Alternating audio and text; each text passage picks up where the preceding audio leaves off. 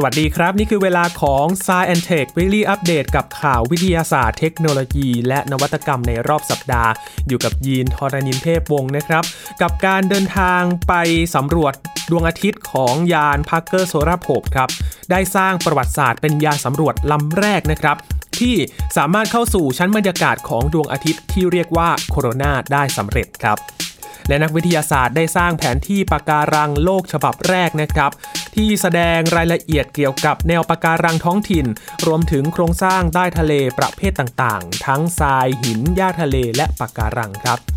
ส่วนที่สถาบันเทคโนโลยีจากประเทศเยอรมนีครับ ได้สร้างตาเทียม จากเครื่องพิมพ์สามมิติ เปลี่ยนถ่ายให้คนไข้ที่อังกฤษสำเร็จเป็นครั้งแรกของโลก และที่เกาหลีใต้ครับ เตรียมที่จะสร้าง Oceanic City เมืองลอยน้ำรับมือกับภัยพิบัติคาดว่าจะเสร็จในปี 2025 นี้ ทั้งหมดนี้ติดตามได้ใน Science Tech Weekly Update วันนี้ครับ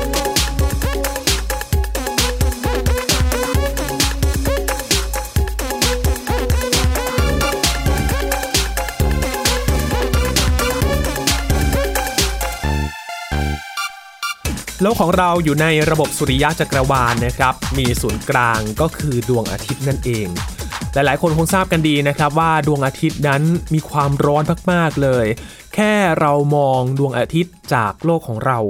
มองไปตรงๆก็มองไม่ได้นะครับ เป็นอันตรายต่อดวงตาของเรามากๆ แม้แต่เรา ออกแดดเป็นเวลานานๆ ก็เสี่ยงที่จะเป็นโรคเกี่ยวกับผิวหนังได้นะครับ แค่นี้ก็รู้ว่าดวงอาทิตย์ร้อนแค่ไหน แต่ถ้าเราไปใกล้ดวงอาทิตย์ขนาดนั้น จะทำได้หรือไม่นะครับ แน่นอนว่ามนุษย์เราไปถึงไม่ได้แน่นอนนะครับ ความร้อนอาจจะทำให้มนุษย์ทนไม่ไหว แต่ถ้าเราส่งยานไป ก็มีความเป็นไปได้ และสามารถศึกษาเกี่ยวกับโครงสร้างดวงอาทิตย์ได้นะครับ จริงๆ แล้วนาซาได้ส่งยานไปสำรวจดวงอาทิตย์ ออกเดินทางจากโลกไปเมื่อปี 2018 ครับสำหรับยานที่ชื่อว่า Parker Solar Probe นะครับ เดินทางไปสำรวจดวงอาทิตย์มาสักพักหนึ่งแล้ว แล้วก็เก็บข้อมูลมาเรื่อยๆ ครับ แต่ครั้งนี้ถือว่าเป็นครั้งประวัติศาสตร์ครับคุณผู้ฟังครับ ที่ยานสำรวจลำนี้ได้เข้าสู่ชั้นบรรยากาศของดวงอาทิตย์เป็นครั้งแรกครับ เรียกได้ว่าใกล้ที่สุดเท่าที่จะใกล้มาเลยนะครับ ยานพักเกอร์โซลาโพบครับได้สร้างประวัติศาสตร์ เป็นยานสำรวจลำแรก ที่สามารถเข้าสู่ชั้นบรรยากาศของดวงอาทิตย์ หรือที่เรียกว่าโคโรนาได้สำเร็จนะครับ โดยนาซาระบุว่ายานพักเกอร์โซลาโพบได้เข้าสู่ชั้นบรรยากาศโคโรนาเมื่อวันที่ 18 เมษายน แต่ต้องใช้เวลาเกือบ 8 เดือนครับในการเก็บข้อมูลต่างๆ เพื่อที่จะยืนยันว่า ปฏิบัติการดังกล่าวนั้นสำเร็จจริง ๆ นะครับ แม้ว่าดวงอาทิตย์ไม่มีพื้นผิวที่แข็ง แต่ก็มีวัตถุที่ร้อนจัดประกอบกันขึ้นเป็นชั้นบรรยากาศโคโรนาที่ห่อหุ้ม อยู่รอบดวงอาทิตย์อยู่นะครับ ด้วยแรงโน้มถ่วงแล้วก็พลังคลื่นแม่เหล็กครับ โดยยานสำรวจได้ผ่านชั้นบรรยากาศที่อยู่เหนือดวงอาทิตย์ราว 13 ล้านกิโลเมตรด้วยกัน ซึ่งนักวิทยาศาสตร์ก็ต้องรวบรวมข้อมูลนะครับ ที่ส่งมาจากยานสำรวจนี้เพื่อนำมาวิเคราะห์ต่อไปว่า จุดที่ยานสำรวจเข้าไปถึงนั้น อยู่บริเวณไหนกันแน่นะครับสำหรับเจ้ายาน Parker Solar Probe ตัวนี้ออกเดินทางจากโลกไปเมื่อปี 2018 ที่ผ่านมา มีเป้าหมายในการเดินทางเข้าไปใกล้ดวงอาทิตย์ให้ได้มากที่สุด ซึ่งนักวิทยาศาสตร์ก็ระบุว่าสิ่งที่ยานสำรวจลำนี้ทำได้ในขณะนี้ มีความสำคัญมากๆ พอๆกับการส่งยานสำรวจไปลงบนดวงจันทร์เลยนะครับ โดยภารกิจต่อไปของยาน Parker Solar ก็คือการเก็บรวบรวมข้อมูล เพื่อให้นักวิทยาศาสตร์ได้ศึกษาถึงลักษณะทางกายภาพของดวงอาทิตย์ และความสำคัญในฐานะศูนย์กลางของระบบสุริยะจักรวาล ดาวฤกษ์ดวงนี้นี่เองภารกิจของยาน Parker Solar Probe นั้น คือการตรวจวัดข้อมูลเกี่ยวกับสนามแม่เหล็กภายในชั้นบรรยากาศ ชั้นโคโรนา แล้วก็ติดตามกระแสการไหลเวียนของพลังงานภายในดวงอาทิตย์นะครับ เพื่อช่วยให้นักวิทยาศาสตร์ทำความเข้าใจถึงกระบวนการปลดปล่อยอนุภาคพลังงานสูง หรือว่าลมสุริยะ รวมทั้งสามารถไขปริศนาอื่น ๆ เช่นทำไมชั้นบรรยากาศชั้นนอกของดวงอาทิตย์จึงมีอุณหภูมิที่ร้อนแรงกว่า บรรยากาศชั้นในของดาวหลายเท่าเลยสำหรับพักเกอร์โซลาร์โพบถือว่าเป็นส่วนหนึ่งของโครงการ Living with a Star ของ NASA นะครับ มีวัตถุประสงค์เพื่อสำรวจแง่มุมต่างๆ ของดวงอาทิตย์ที่จะส่งผลกระทบโดยตรงต่อชีวิตมนุษย์ของเรา บริหารจัดการโดยศูนย์การบินอวกาศก็อดดาร์ดของหน่วยงานในกรีนเบลต์รัฐแมริแลนด์นะครับและการเดินทางของยาน Parker Solar Probe นั้น เดินทางออกจากโลกมุ่งหน้าไปสู่ดวงอาทิตย์ ต้องใช้วิธีเหวี่ยงตัวรอบดาวศุกร์ 7 ครั้งด้วยกันเพื่อที่จะเร่งความเร็ว ให้สามารถโคจรบนรอบดวงอาทิตย์ได้ทั้งหมด 24 ครั้ง ซึ่งในแต่ละครั้งยานก็จะมีวงโคจรขยับเข้าใกล้ดวงอาทิตย์เข้าไปทุกรอบนะครับนี่คือการเดินทางกว่าจะไปถึงจุดที่ใกล้ที่สุดของดวงอาทิตย์ เท่าที่เคยไปสำรวจมานั่นเองนะครับ ถือว่าเป็นบันทึกทางประวัติศาสตร์ด้านการสำรวจอวกาศที่น่าสนใจ และน่าจะได้คำตอบมากขึ้นเกี่ยวกับปริศนาต่างๆ ของดาวฤกษ์ดวงนี้ที่ชื่อว่าดวงอาทิตย์นั่นเองครับไปกันที่ข่าวต่อไปครับ กลับมาที่โลกของเรากันบ้างนะครับ นักวิทยาศาสตร์เขาได้สร้างแผนที่ปะการังโลกฉบับแรกขึ้นมาครับ ถือว่าเป็นแผนที่ที่สมบูรณ์ของแนวปะการัง ที่มีชื่อเรียกว่า Allen Coral Atlas นะครับ โดยตั้งชื่อตามคุณพอลแอลเลนครับผู้ร่วมก่อตั้ง Microsoft ที่ล่วงลับไปแล้ว การพัฒนาแผนที่นี้นำโดยนักวิทยาศาสตร์จากมหาวิทยาลัย Arizona State University ด้วยการร่วมมือกับนักวิทยาศาสตร์แนวปะการัง มหาวิทยาลัย องค์กรไม่แสวงหาผลกำไร และก็กลุ่มเอกชนต่างๆ ทั่วโลกนะครับ โดยแผนที่นี้เป็นแผนที่ออนไลน์นะครับ ออกแบบมาให้ใช้เป็นเครื่องมือในการอนุรักษ์ปะการัง ที่สามารถรองรับการวางแผนมหาสมุทรและกิจกรรมวิทยาศาสตร์ปะการังได้ครับ บริษัทเอกชนของคุณเอเลนนั้น เริ่มให้การสนับสนุนทางการเงินแก่โครงการนี้มาตั้งแต่ปี 2017 แล้วนะครับ แนวคิดนี้เกิดขึ้นจากความพยายามของนักวิจัยคุณรูธเกตส์แห่งฮาวายนะครับในการสร้าง super coral เพื่อช่วยรักษาแนวปะการัง และในการเปิดตัวแผนที่เมื่อเร็วๆนี้ครับบรรดาผู้ออกแบบก็กล่าวว่าแผนที่นี้เป็นแผนที่ปะการังทั่วโลกแบบละเอียดฉบับแรกนะครับ ซึ่งช่วยให้ผู้ใช้สามารถดูข้อมูลโดยละเอียดเกี่ยวกับแนวปะการังในท้องถิ่น รวมถึงโครงสร้างใต้ทะเลประเภทต่างๆนะครับ อย่างเช่นทราย หิน หญ้าทะเล และก็ปะการัง แผนที่ประกอบไปด้วยบริเวณต่างๆ ที่ลึกไม่เกิน 15 เมตรครับ จัดทำขึ้นมาเพื่อแจ้งข้อมูลให้กับบรรดาผู้กำหนดนโยบายที่จะต้องตัดสินใจเกี่ยวกับพื้นที่มหาสมุทรที่ได้รับการคุ้มครอง แผนการสำหรับโครงสร้างและผนังทะเล ตลอดจนโครงการฟื้นฟูปะการังด้วยนะครับ คุณเกร็กแอสเนอร์ครับเป็นผู้อำนวยการศูนย์การค้นพบ และการอนุรักษ์ระดับโลกของมหาวิทยาลัย Arizona State University ได้ให้สัมภาษณ์กับสำนักข่าว AP นะครับว่า ถือว่าเป็นครั้งแรกครับที่โครงการนี้ได้สร้างระบบ ทำแผนที่ที่เป็นหนึ่งเดียวของแนวปะการังทั้งหมด โดยนักวิจัยต้องพึ่งพาเครือข่ายอาสาสมัครภาคสนามหลายร้อยคนครับที่ให้ข้อมูลในท้องถิ่นเกี่ยวกับแนวปะการังทำให้ทีมสามารถตั้งโปรแกรมดาวเทียมและซอฟต์แวร์เพื่อศึกษาพื้นที่ที่ถูกต้องได้ นอกจากนี้แผนที่ดังกล่าวครับ ยังมีเครื่องมือระบุปะการังฟอกขาวด้วย เพื่อระบุชี้แนวปะการังที่กำลัง ดิ้นรนต่อสู้ เนื่องจากการเปลี่ยนแปลงสภาพภูมิอากาศและก็ปัญหาอื่นๆ คุณแอสเนอร์ยังกล่าวนะครับว่าแนวปะการังประมาณ 50%ของโลก ไม่เคยได้รับการทำแผนที่ที่สมบูรณ์มาก่อนครับ และยังมีแนวปะการังอีกหลายแห่งที่ยังไม่เคยถูกทำแผนที่มาก่อนด้วย ด้านมหาวิทยาลัย University of Queensland ในประเทศออสเตรเลียนะครับ ได้ใช้เทคโนโลยีปัญญาประดิษฐ์หรือว่า AI และข้อมูลในพื้นที่เพื่อช่วยสร้างแผนที่ และทุกคนสามารถดูแผนที่ออนไลน์ได้ โดยไม่มีค่าใช้จ่ายครับ แม้ว่าคุณอัลเลน และก็นักวิจัยรูธเกตส์ได้เสียชีวิตลงเมื่อปี 2018 ที่ผ่านมานะครับ แต่ก็ยังมีคุณแอสเนอร์ครับและก็นักวิจัยคนอื่นๆทำงานกันต่อไป และคุณเอสเนอร์ก็ยังบอกว่ามีนักวิจัยหลายคนครับที่คาดหวังว่าจะได้ใช้แผนที่นี้เพื่อตรวจสอบให้แน่ใจว่า การวางแผนและงานฟื้นฟูแนวปะการังของพวกเขานั้น จะมีประสิทธิภาพสูงที่สุดนะครับ ก็เหมือนเป็น Data หรือว่าข้อมูลนะครับในการที่จะดูเกี่ยวกับปะการัง ในการวิจัยหรือว่าวางแผนนโยบายฟื้นฟูต่างๆ ด้วยนะครับ เพราะว่าปะการังก็เป็นอีกสิ่งมีชีวิตนะครับที่ได้รับผลกระทบจากการเปลี่ยนแปลงสภาพภูมิอากาศโลก อุณหภูมิที่สูงขึ้น น้ำทะเลก็ร้อนขึ้นนะครับปะการังก็ต้องดิ้นรนเพื่อเอาชีวิตรอดด้วยเหมือนกันครับ ต่อกันที่เทคโนโลยีจากเครื่องพิมพ์ 3 มิติครับคุณผู้ฟังครับ ที่สถาบันเทคโนโลยีจากประเทศเยอรมนีครับเขาร่วมกับบริษัทในประเทศอังกฤษ พัฒนาตาเทียมจากเครื่องพิมพ์สามมิติครับแล้วก็ไปเปลี่ยนถ่ายให้กับคนไข้ชายชาวอังกฤษ ได้สำเร็จเป็นครั้งแรกของโลกเลยนะครับ โดยการพัฒนาครั้งนี้ครับเป็นการผลิตตาเทียม เฉพาะบุคคลที่มีความรวดเร็ว และก็สมจริงกว่าการผลิตตาเทียมด้วยเทคโนโลยีแบบอื่น ชายชาวอังกฤษครับเป็นคนไข้ของโรงพยาบาลเกี่ยวกับดวงตาที่ Moorfields NHS Foundation Trust ในประเทศอังกฤษ เขาเป็นคนไข้คนแรกของโลกครับที่ได้รับการเปลี่ยนถ่ายดวงตาเทียม ที่ผลิตจากเครื่องพิมพ์สามมิติสำเร็จเป็นคนแรกของโลก โดยได้เปิดเผยถึงความรู้สึกครับ หลังจากที่ได้ทดลองใช้งานว่า มีความสมจริงด้านการมองเห็น เพราะให้การมองเห็นที่คมชัดกว่าตาเทียมแบบเดิมด้วยนะครับ การผลิตตาเทียมด้วยเทคโนโลยีเครื่องพิมพ์สามมิติครับ เป็นผลงานการพัฒนาที่เกิดจากความร่วมมือของ Fraunhofer Institute of Computer Graphics Research หรือว่า IGD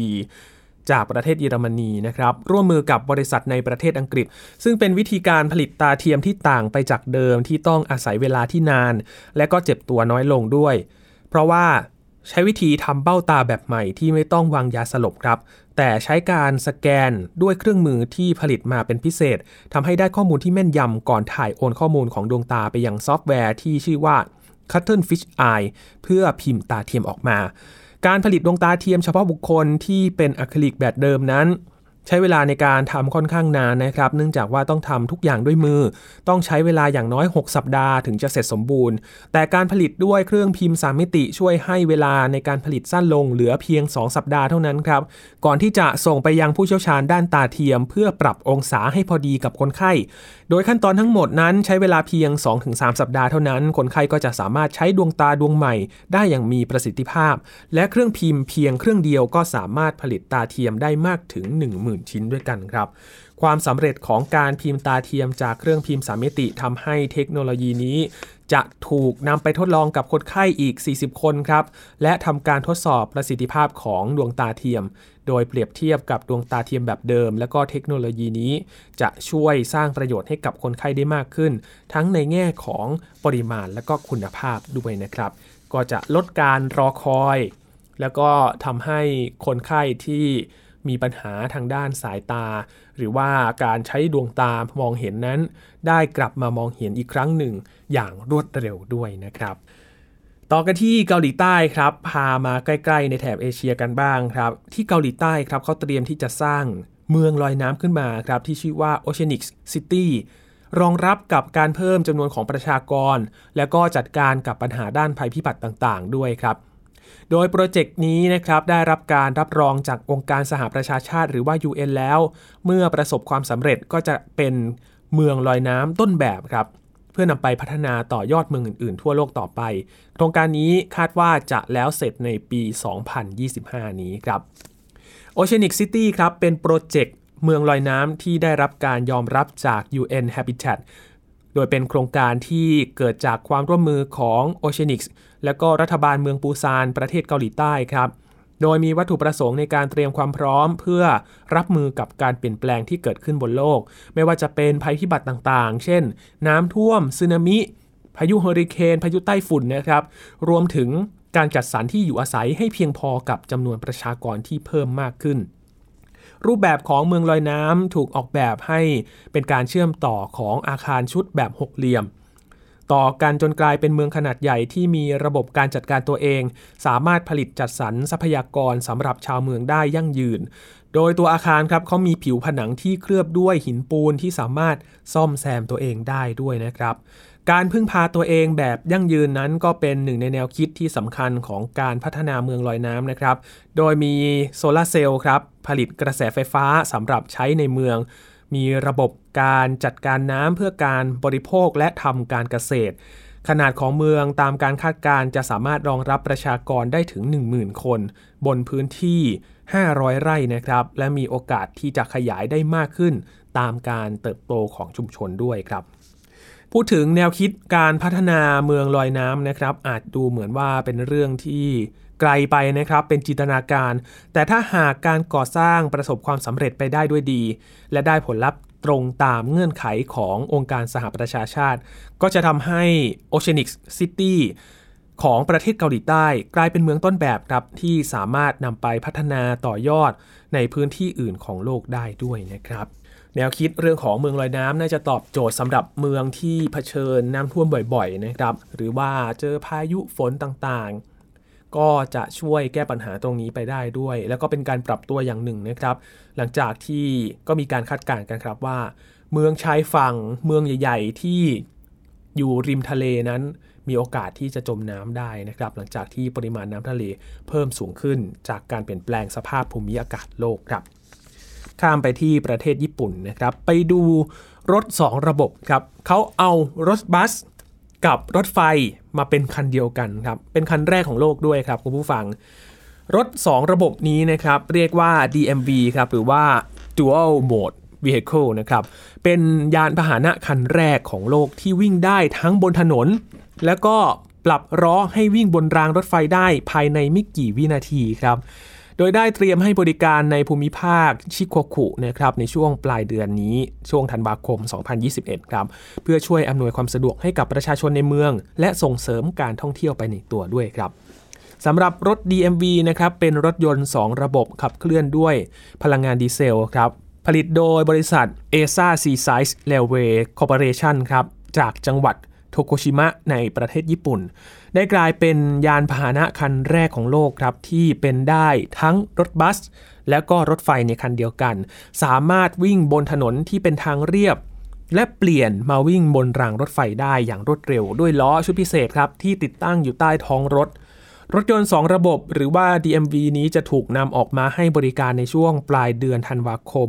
2021 นี้ครับ เพื่ออำนวยความสะดวกให้กับประชาชนในเมือง และนำมาเพื่อสนับสนุนการท่องเที่ยวของจังหวัดโทกุชิมะ โดยเส้นทางของการเดินรถมีความยาว 50 กิโลเมตร วิ่งให้บริการระหว่างเมืองไคโยของจังหวัดโทกุชิมะ และเมืองโมรุโตะของจังหวัดโคจินะครับ โดยรถจะวิ่งบนรางรถไฟเป็นระยะทาง 10 กิโลเมตรครับ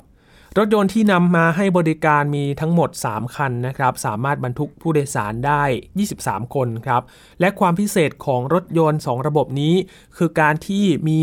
ล้อชุดพิเศษที่ติดตั้งอยู่ใต้ท้องรถครับทำให้สามารถสลับการเดินทางจากถนน ไปเป็นรางรถไฟได้อย่างรวดเร็ว โดยใช้เวลาในการสับเปลี่ยนล้อเพียง 15 วินาทีเท่านั้นนะครับ ยิ่งกว่าในหนังอีกครับมันมาเป็นของจริงแล้วนะครับคุณผู้ฟัง เปลี่ยนจากล้อรถธรรมดาเข้าสู่รางเพียง 15 วินาทีเท่านั้นครับ นอกจากนี้รถยนต์ DMV ยังมีน้ำหนักเบากว่ารถไฟทั่วไปด้วยนะครับ จึงทำให้ประหยัดพลังงานและบำรุงรักษาง่าย ความคาดหวังของผู้ผลิตก็คือนอกจากจะช่วยอำนวยความสะดวกในการเดินทางแล้ว ยังอยากให้รถยนต์ DMV ตัวนี้นะครับ ช่วยดึงดูดนักท่องเที่ยวให้กลับมาในพื้นที่มากขึ้นครับ หลังจากที่ได้รับผลกระทบจากการแพร่ระบาดของโควิด -19 โดยได้เริ่มบริการรถด้วยการเปิดให้มีการจองตั๋วกันแล้วนะครับ ตั้งแต่วันที่ 2 ธันวาคมที่ผ่านมานี้ครับ ถ้ามีโอกาสไปเที่ยวประเทศญี่ปุ่นนะครับลองไปสัมผัสดูได้ครับว่ารถ 2 ระบบจากรถบัส เป็นรถไฟในคันเดียวกันนั้น จะเป็นอย่างไรกันบ้างนะครับ ถ้ายินมีโอกาสอยากจะไปดูเหมือนกันครับ และยังอยู่ที่ประเทศญี่ปุ่นครับ JR West ครับผู้ให้บริการรถไฟในประเทศญี่ปุ่น ได้พัฒนาทางลาดอัตโนมัติสำหรับคนพิการ หรือคนที่ต้องนั่งรถเข็น ให้สามารถใช้งานได้สะดวกมากยิ่งขึ้นครับ โดยทางลาดนี้นะครับสามารถปรับระดับความสูงของช่องว่างระหว่าง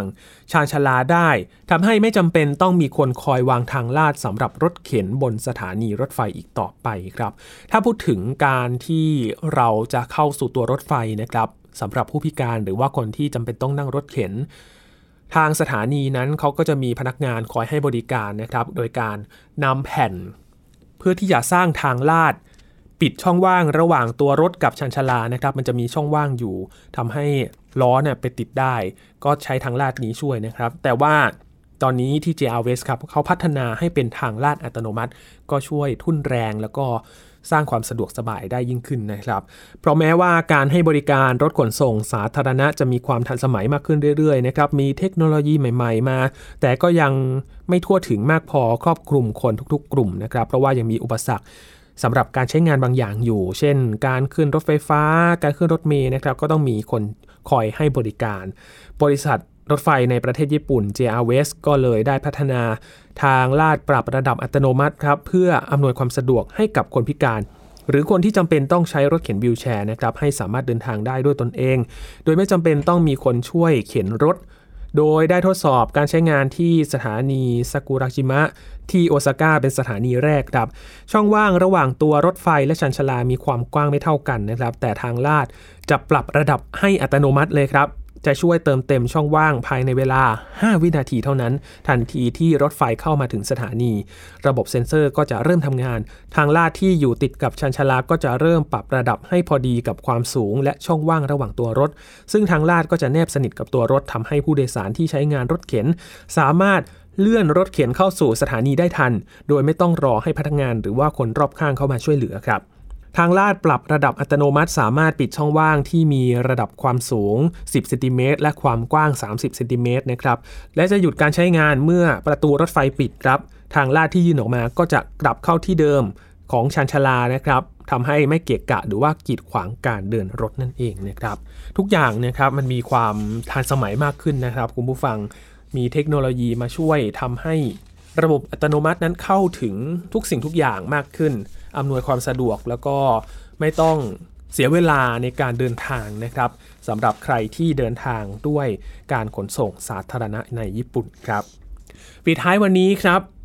นิตยสารไทม์ครับได้ประกาศบุคคลแห่งปีทุกๆ ปีนั้นเขาก็จะมีการนำบุคคลต่างๆ มาขึ้นหน้าปกนะครับ แสดงถึงบุคคลแห่งปีว่าคือใครมีอิทธิพลอย่างไรบ้างครับ โดยปีนี้ครับ